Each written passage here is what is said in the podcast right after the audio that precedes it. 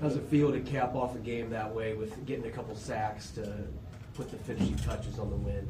I mean, it feels great. It's one of those things that you know we've been working on. Definitely, I haven't had a couple. I haven't had a sack in a couple weeks, so just getting back into the flow of things, getting back into who I feel as I am as a player. So it's one of those things just to get back into who your rhythm and know how you can be as a player. You mentioned that like, other teams have been putting more attention on you, chips, double teams, all that. Just when you got that first one today, did it kind of feel like a weight off your shoulder just to, to get one?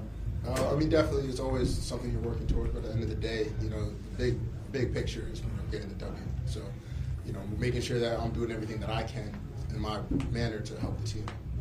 Team lost four in a row. Things could have gone any number of directions. What what about this team do you think has allowed you guys to come back the way have the last two weeks? Uh, I feel like it's our resiliency. You know, there's a lot of situations, a lot of things that happen throughout the season. We had a lot of ups and downs, and the thing I love about this team though is that we don't waver. You know, every situation that has hit us, there's no one batting an eye, there's no one turning the cheek. Everyone just looks at it and says, "All right, how do we get better from it?" So, the fact that we were able to turn around and actually take you know accountability for everything we did and have that conversation with each other and take an action to it is what I was amazing about this team. They ran the ball really well against you guys in the first half. The second half, Henry was held under three yards per carry. What did you see change those last two quarters compared to what they were doing early in the game to you guys?